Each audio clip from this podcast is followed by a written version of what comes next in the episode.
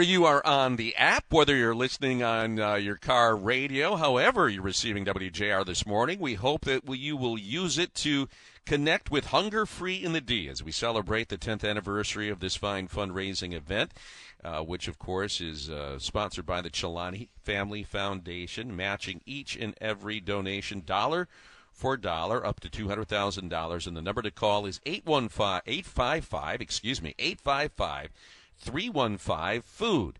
That's 855 315 3663 or go to hungerfreeinthed.com. Uh, we've got Trans Siberian Orchestra hitting the road with the Ghosts of Christmas Eve. We've been telling you about this. This is an amazing tour, and we're going to send you wherever you want to go. Any tour stop TSO makes, you can be there, but you have to know the national keyword in order to register to win. And this hour's keyword is tour. T O U R or tour as it's been pronounced. I, which I have I don't understand tomato, why. Tomato. But uh, yes, just text that word tour to 95819. That's 95819. You will win round trip airfare, three nights in a hotel, a $1,000 gift card for your holiday shopping, all to the concert of your choice. Go to New Orleans, Orlando, uh, to D.C., wherever the Trans Siberian Orchestra might be playing.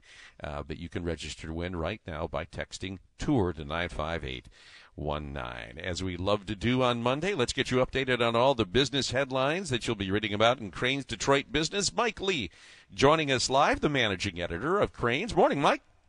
Good morning, Guy. How are you? I'm great. It's we're heading into Turkey Day, so let's talk chicken. we remember when Boston Market was the biggest, hottest thing on the block. Hard to believe that they are now disappearing from the landscape. Yes, uh, we uh, we took inventory of Boston markets uh, in Metro Detroit, and they are all closed now. Um, this is a symptom of problems at the parent company, uh, which was bought by a, a company called Engaged Brands um, in 2020, and it's been uh, as outlined in sort of the uh, the restaurant trade journals. It's been a it's been a very quick decline since then. Um, uh, the uh, the owner has gotten a reputation and and earned a, numerous lawsuits for un, unpaid bills. Um, and and uh, looking around Metro Detroit, uh, they are all, all of the Boston markets, which, if you will recall, were once called Boston Chicken, um, uh, are now closed. Uh, some of them seem to have closed fairly suddenly, to the extent that they had help wanted signs in the window, except the doors were locked. Well, let's take a poll here. Lloyd, Jamie, we, if you want a rotisserie chicken, would you have gone to Boston Market or you just go to Kroger?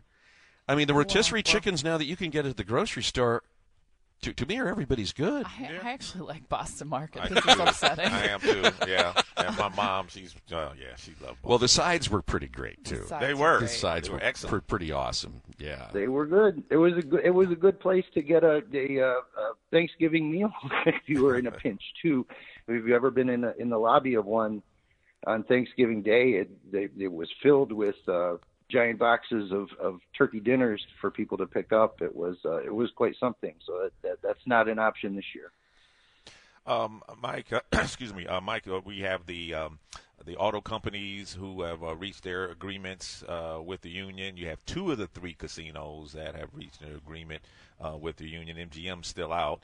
They rejected the the deal. But how is that going to play when it comes to the auto suppliers and uh, those who um, you know are going to have to probably raise their prices a little bit. That's that's the case. The uh, the costs are going to be going up for for all all parts of the auto supply chain. This isn't just for GM and Stellantis. Um, because it's going to it's going to by necessity raise wages for the workers at those companies too because they have to compete for compete for labor and it raises expectations among workers um, those higher costs are going to ripple all the way through the supply chain.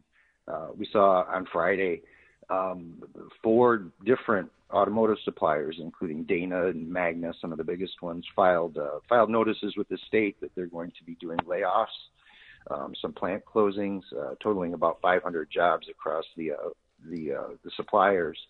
Uh, you know, we don't know that they're necessarily related to, to, to, to these worries about higher costs, but that is certainly one factor in any decision like this. Uh, what thing, what, what, what labor and other, other issues are going to cost going forward. Um, so whether that's a canary in the coal mine or not is uh, is a, is an open question, and you know we'll, we'll we'll be watching for further knock-on effects from those strikes. It's also going to be fascinating to watch what happens with the MGM casino. Uh, kind of a surprise that the workers Yeah. there voted voted voted that deal down, and that's uh that's going to make it rough for for that casino to compete, and uh, we'll see how long that that really lasts. I'm I'm curious what the sticking point is.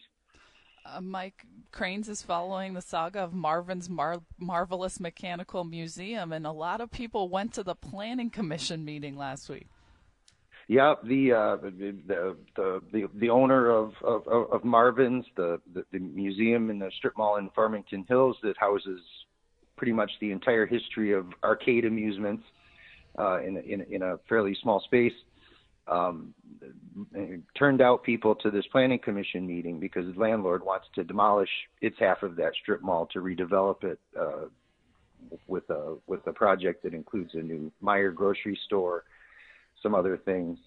Um, the landlord, R- RPT Realty, got got the plans passed by the city planning commission, despite all the folks who showed up to uh, to, to argue on, on on the side of of, of Marvin's.